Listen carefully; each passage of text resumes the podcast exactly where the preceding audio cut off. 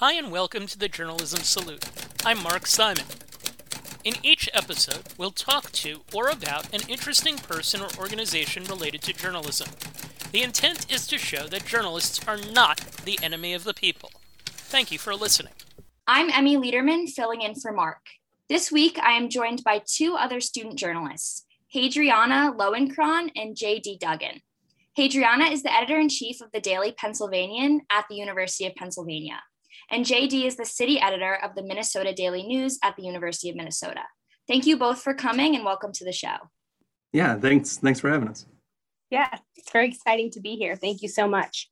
Of course. So, my first question is why did you decide to become a reporter and what do you find the most fulfilling about journalism? I decided to become a opinion columnist my freshman spring and then realized what I liked more than commenting on news that was already broken was actually being the person to break that news for the community and hold the administration accountable and really be a transparent source for students, faculty, um, and staff.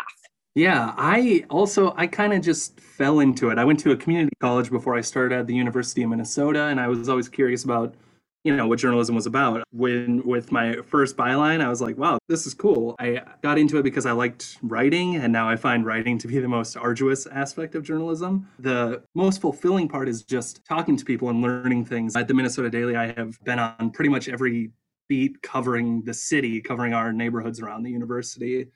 I've just really enjoyed hearing people's stories, hearing what they're happy about, hearing what they're frustrated about, and, and coming to understand people who might not be like me. It's been really fulfilling and exciting to just continue to learn. And going off of that, I think sometimes it can be difficult to be both a student reporter and simultaneously a member of your college community. If you're assigned to report on sensitive topics that directly affect you and your peers, it can sometimes feel challenging and emotional. So, how have you learned to manage this? Definitely. I would say part of, uh, in my opinion, the hardest part of being a woman of color uh, and a reporter is feeling as though I carry the weight of the paper's kind of successes and failures in the Black community. And when news breaks that I feel hits me personally, or there's something involving race, I struggle between at times feeling that maybe I shouldn't be the one going through the mental gymnastics and compartmentalizing my feelings to do the work that needs to be done. But at the same time, do I want to leave it in the hands of other reporters who where I then I don't feel that I'm in charge of telling that narrative. And so, really, there's a balance between I need to prioritize myself and my mental health, especially when Walter Wallace Jr. was killed in October. That was right blocks away from campus, right? And so, Penn sent out a statement, and I had to kind of report on that. And I really had to decide if going through the, the trauma of having somebody from the Black community killed and writing about that so that it could be as well written as possible and do the event justice, if it was worth kind of going through the, the mental health or having that affect my mental health. And so I think I had to tell myself at a time I, I can take a break and I can say no to an assignment if it feels like it's too much. But if I feel that I can do the piece justice, then you know I will do my best to do it. Yeah, I think I would say I'm an advocate more on behalf of the community rather than maybe power structures or, or authority figures. And it's about balancing those voices, balancing that structure a little bit and, and really focusing more on where the community's at. After Derek Chauvin murdered George Floyd, we typically on City Desk just cover a few neighborhoods around Minneapolis.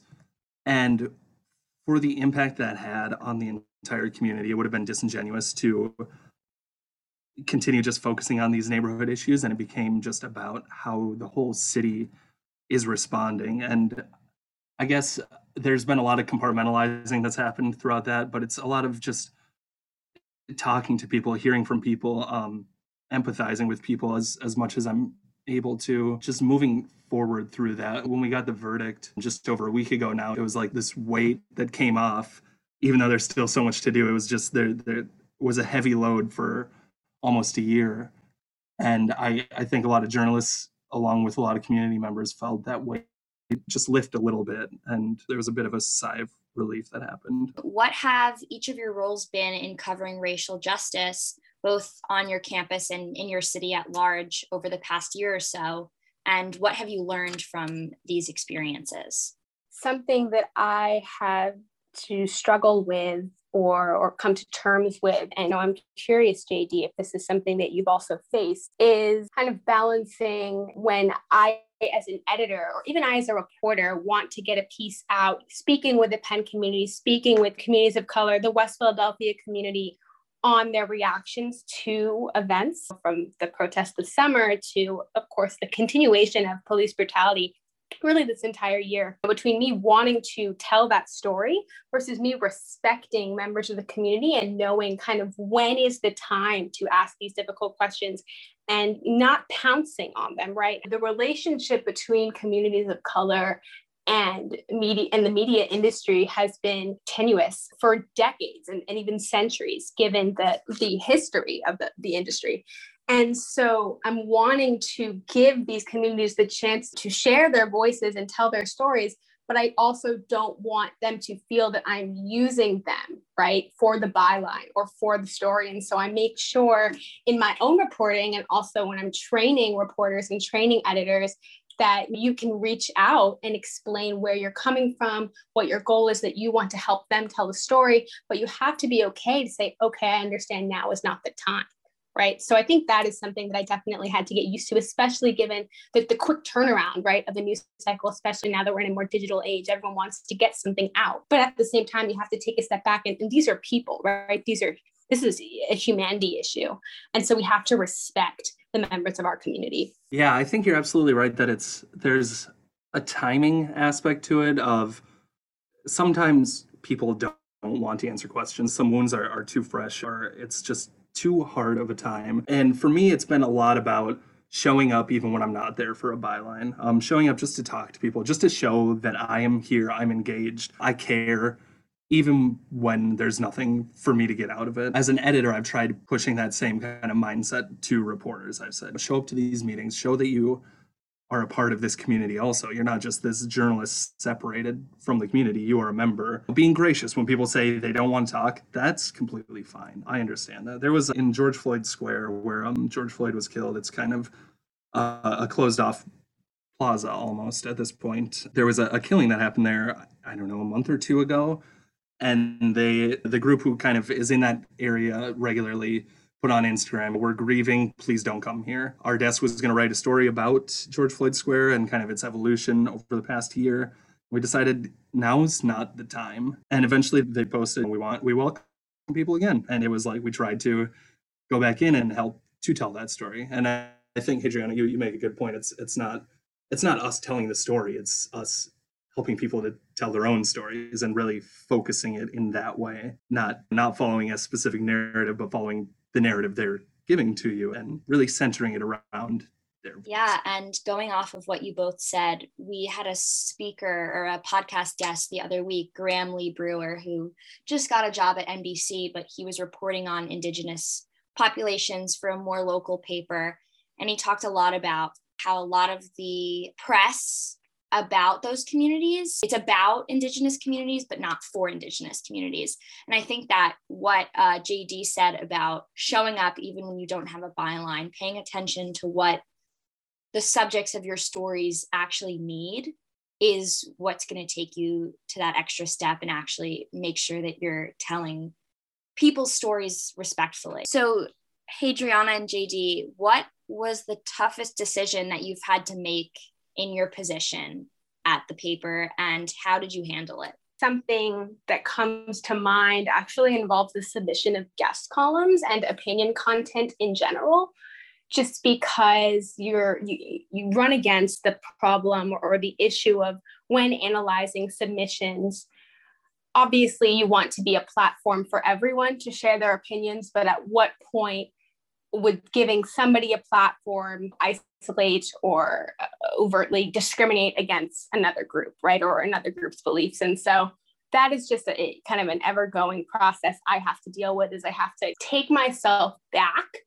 and kind of put my own opinions on halt for a second and first look to see are our opinions backed by sources and really is the opinion itself something that is discriminatory racially gender wise and so that, that's always kind of been an area where i'm not trying to censor groups. I'm not trying to um, make one platform specifically for x type of beliefs right? But you, you do have to take into account who the community is and what the purpose of the piece is. And if it's to make people think and share different perspectives, of course, that is something that needs to be done. But I think there's just there have just been a lot of instances in which I've had to learn what is appropriate to go out and, and, what isn't appropriate. And So that's kind of an ongoing lesson that I have to learn. And each day, it's there's something new, and it just involves a lot of discussion with my staff. And I think it's really great to have that community where you I don't ever feel, even as editor in chief, that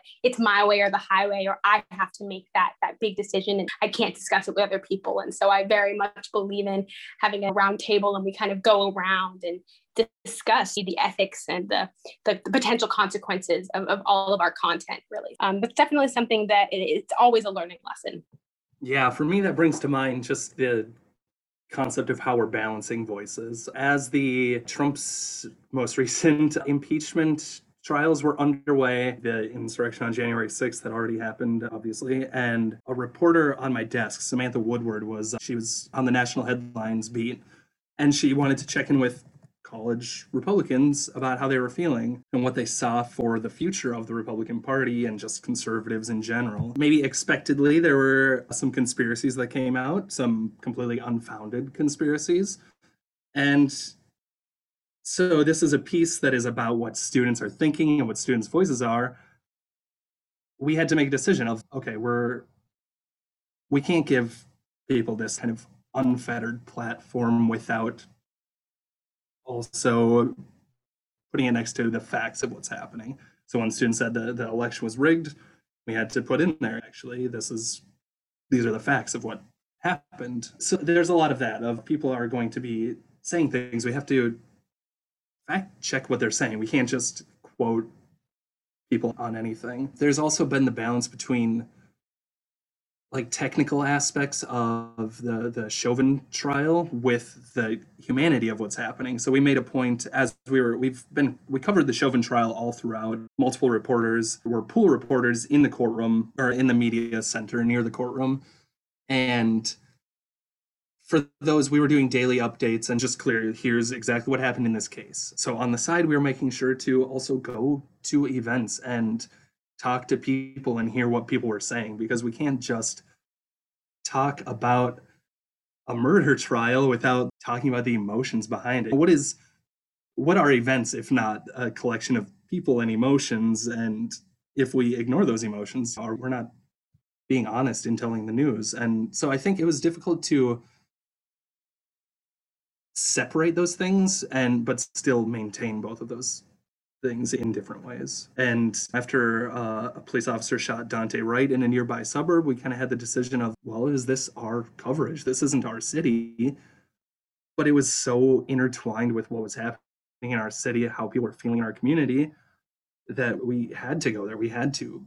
And obviously, there is never a shortage of news in Philadelphia or in Minneapolis. How do you make sure that you're covering your bases and how do you ensure to your audiences that people from all communities and backgrounds are adequately represented in your reporting? I think that there's always a concern in the back of my mind. What am I missing today, or, or what are what am I not getting?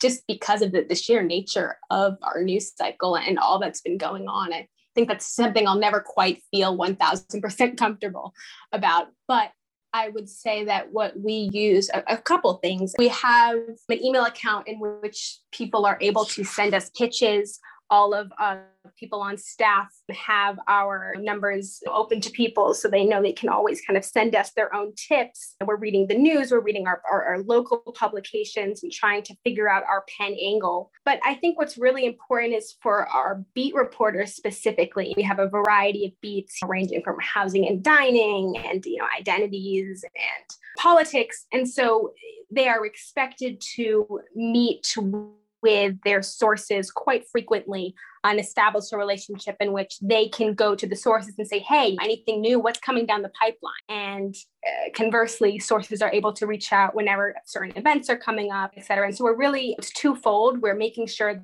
that everyone knows who we are and more importantly how to reach us as well as generally what types of stories we tend to cover if there's ever something that we don't cover we try to explain why and so we're, we try to be as transparent as possible in that sense and we're also again reaching out proactively and trying to maintain good relationships with our sources and that is of course always a work in progress but we do try to instill the importance of making these connections and making the newspaper known as someone that is very available. It, it shouldn't be this, you know, this higher entity where the, the community doesn't know how news gets told or how to even reach people, right? So again, always a work in progress, but those are really our, our main goals. Yeah, covering our bases. If I look at what City Desk is or what the Daily is today compared to six months ago, let alone a year and a half ago, so much has changed in the world with COVID, and so much has changed in Minneapolis.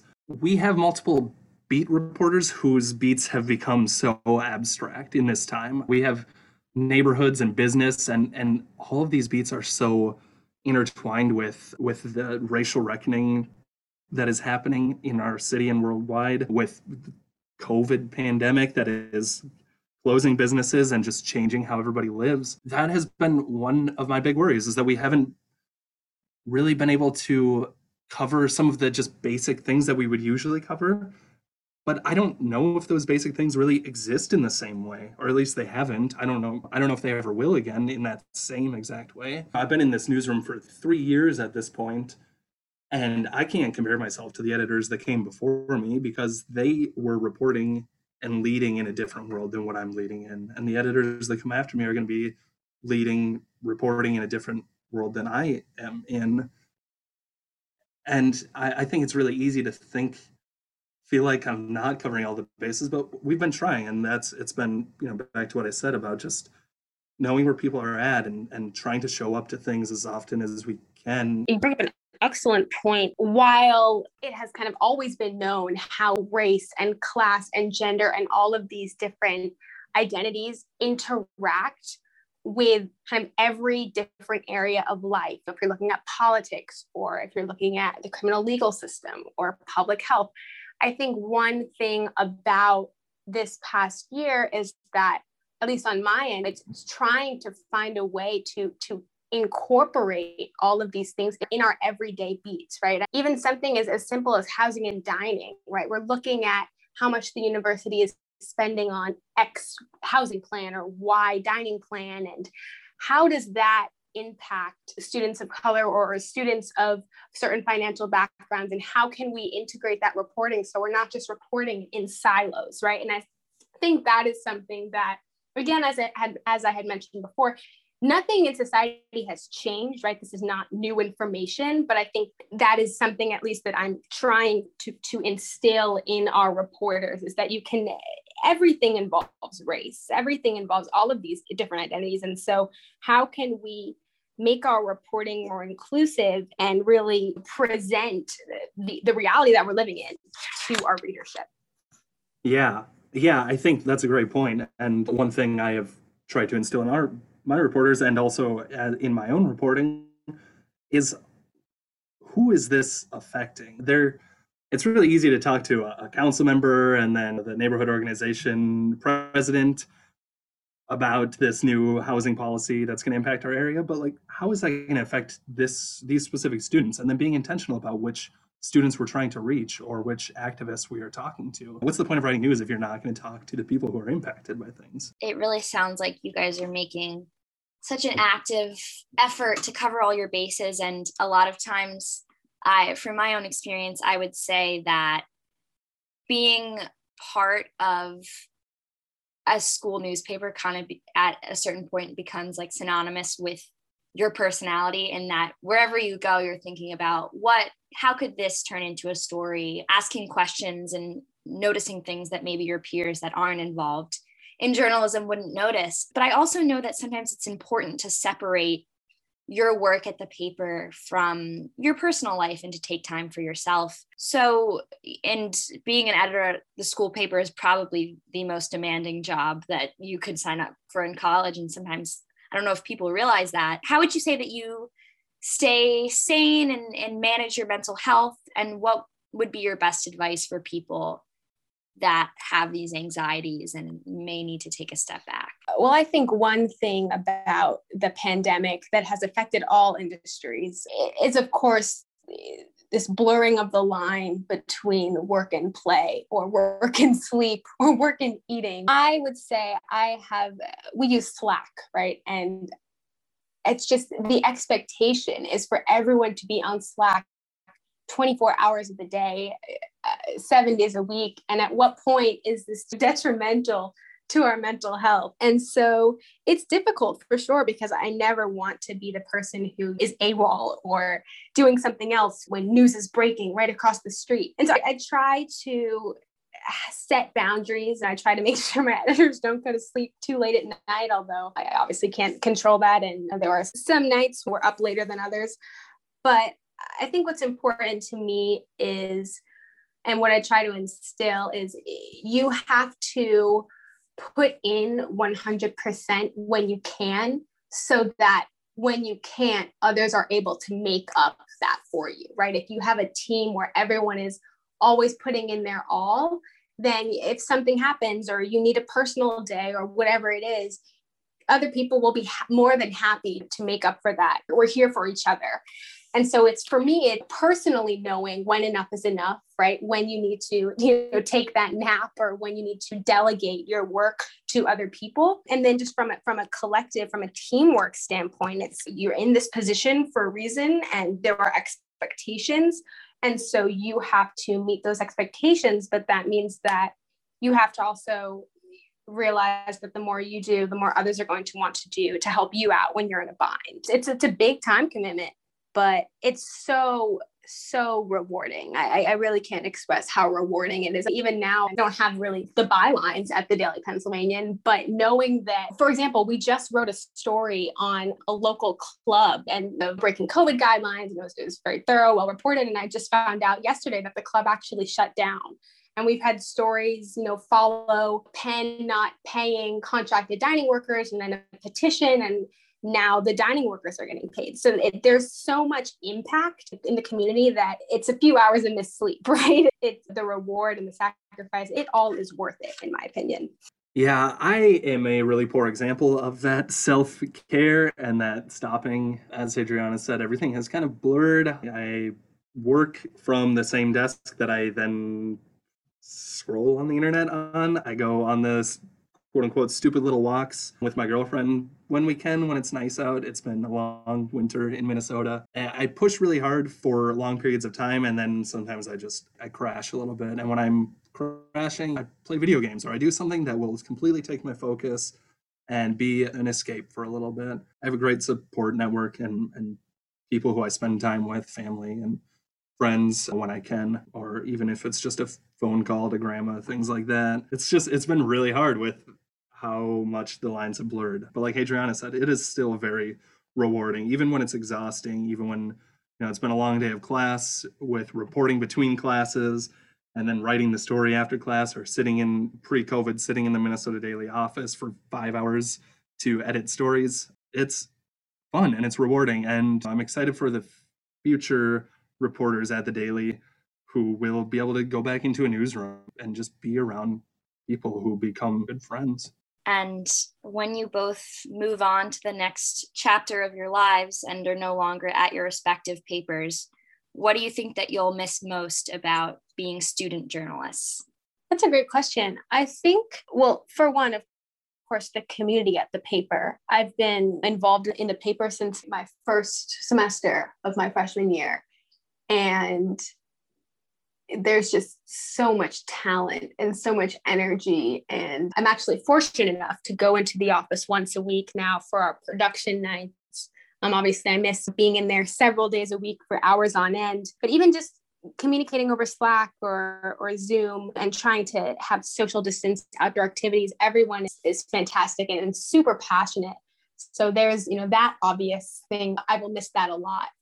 But I think also just the relationships that I've made that the, the sheer intellect I've gained from speaking with student activists or certain professors or what's so great about being a reporter. You know it's great being a beat reporter as well because you develop these really close relationships with sources and you develop a lot of experience and, and intellect on that beat but i think being a general assignments reporter when you're kind of just given anything there's just so much to learn and it's to me it's just the, the learning aspect is something that i will miss obviously that's something that i want to be a reporter in the future. And so I will still have that opportunity, but specifically learning so much about my peers at Penn, the faculty. It's really, it's incredible. Everyone is doing so much. Everyone is so accomplished and it's great to learn from them, as well as, of course, giving communities and specifically uh, uh, marginalized communities the opportunity to share their stories, tell some of the stories that people wouldn't otherwise know, highlight people who people wouldn't otherwise speak to.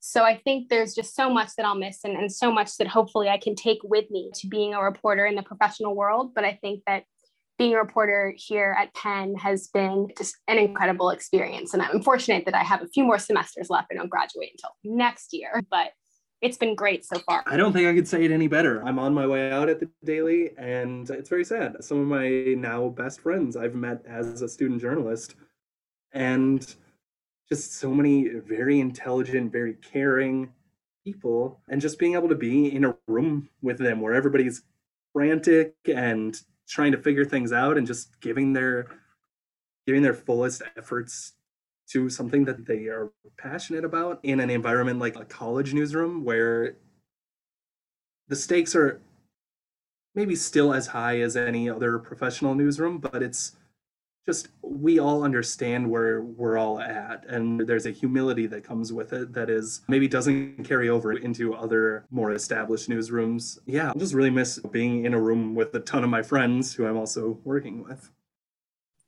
And there's something very euphoric about just putting your all into organizations on your campus and kind of being in a little bit of a bubble from the the real world. And i know that when we go to our full-time jobs it's not going to have that same kind of enthusiasm and energy all the time that you have working with people that you go to school with and being able to experience kind of the simulation of a newsroom in your college experience throughout your college experience.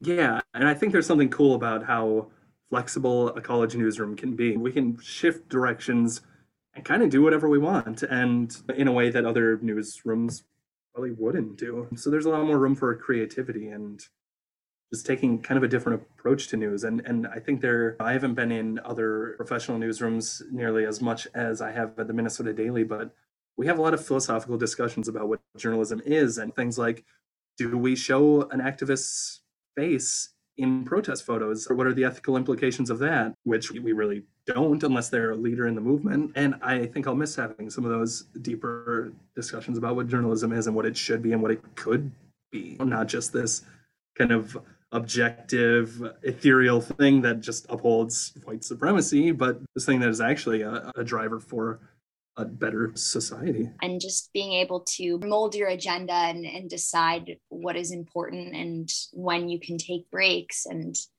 creating that camaraderie and, and that culture, I think is like something so beautiful about a student newsroom. So, what are some of your career goals and future ambitions? I really just want to keep learning new things and, and having conversations and telling people stories and kind of whatever form that ends up being. I don't want to be too picky or too close minded, but I think so much comes out of journalism, obviously. There's the writing and learning how to express your voice while also balancing the voices of the people with whom you're speaking. There's the reporting, right? And asking the difficult questions, following up when things don't make sense, or when you've heard other other things from other sources. And then there's the pitching. There's going into society every day and looking around and what doesn't feel right or what's going on over here. Do, do these people know about this? So all of these kind of life skills, in my opinion, can be applied to so many different fields. But I would love to continue in the field of journalism and we'll see where the, the passion takes me. I like that. I tend to throw a wide net and then kind of move from there. I'm actually kind of working on like a mini documentary right now for the first time. I've been freelancing intermittently for the last year. As a recent grad, it's typically suggested to move out of state. COVID has made it a lot harder to move out of state, let alone the fact that just so much is happening in the Twin Cities in a community that I care about that it does not feel like a good time to move. So I'm going to fumble my way around for a little bit and continue to freelance as much as I can and, and kind of see where it takes me. I just wrote a piece for The Intercept and I got an editor from Politico reached out to me about freelancing, which was really nice. So through the summer, just continuing that and just staying connected to the community and writing about what's important. And my last question for you guys we end um, the show every week with this is there a person or organization related to journalism that you are not affiliated with that you would like to salute for their work? There is a local kind of activist oriented news organization called Unicorn Riot who does a lot of live streaming at protests. Niko is the head guy of that. Seeing him and his response to flashbangs and tear gas, he is an absolute beast. And I, I think they do great work for what their work is, and I think they do important work that is set against some of the the Star Tribune or things like that. I appreciate that we have an organization like that locally.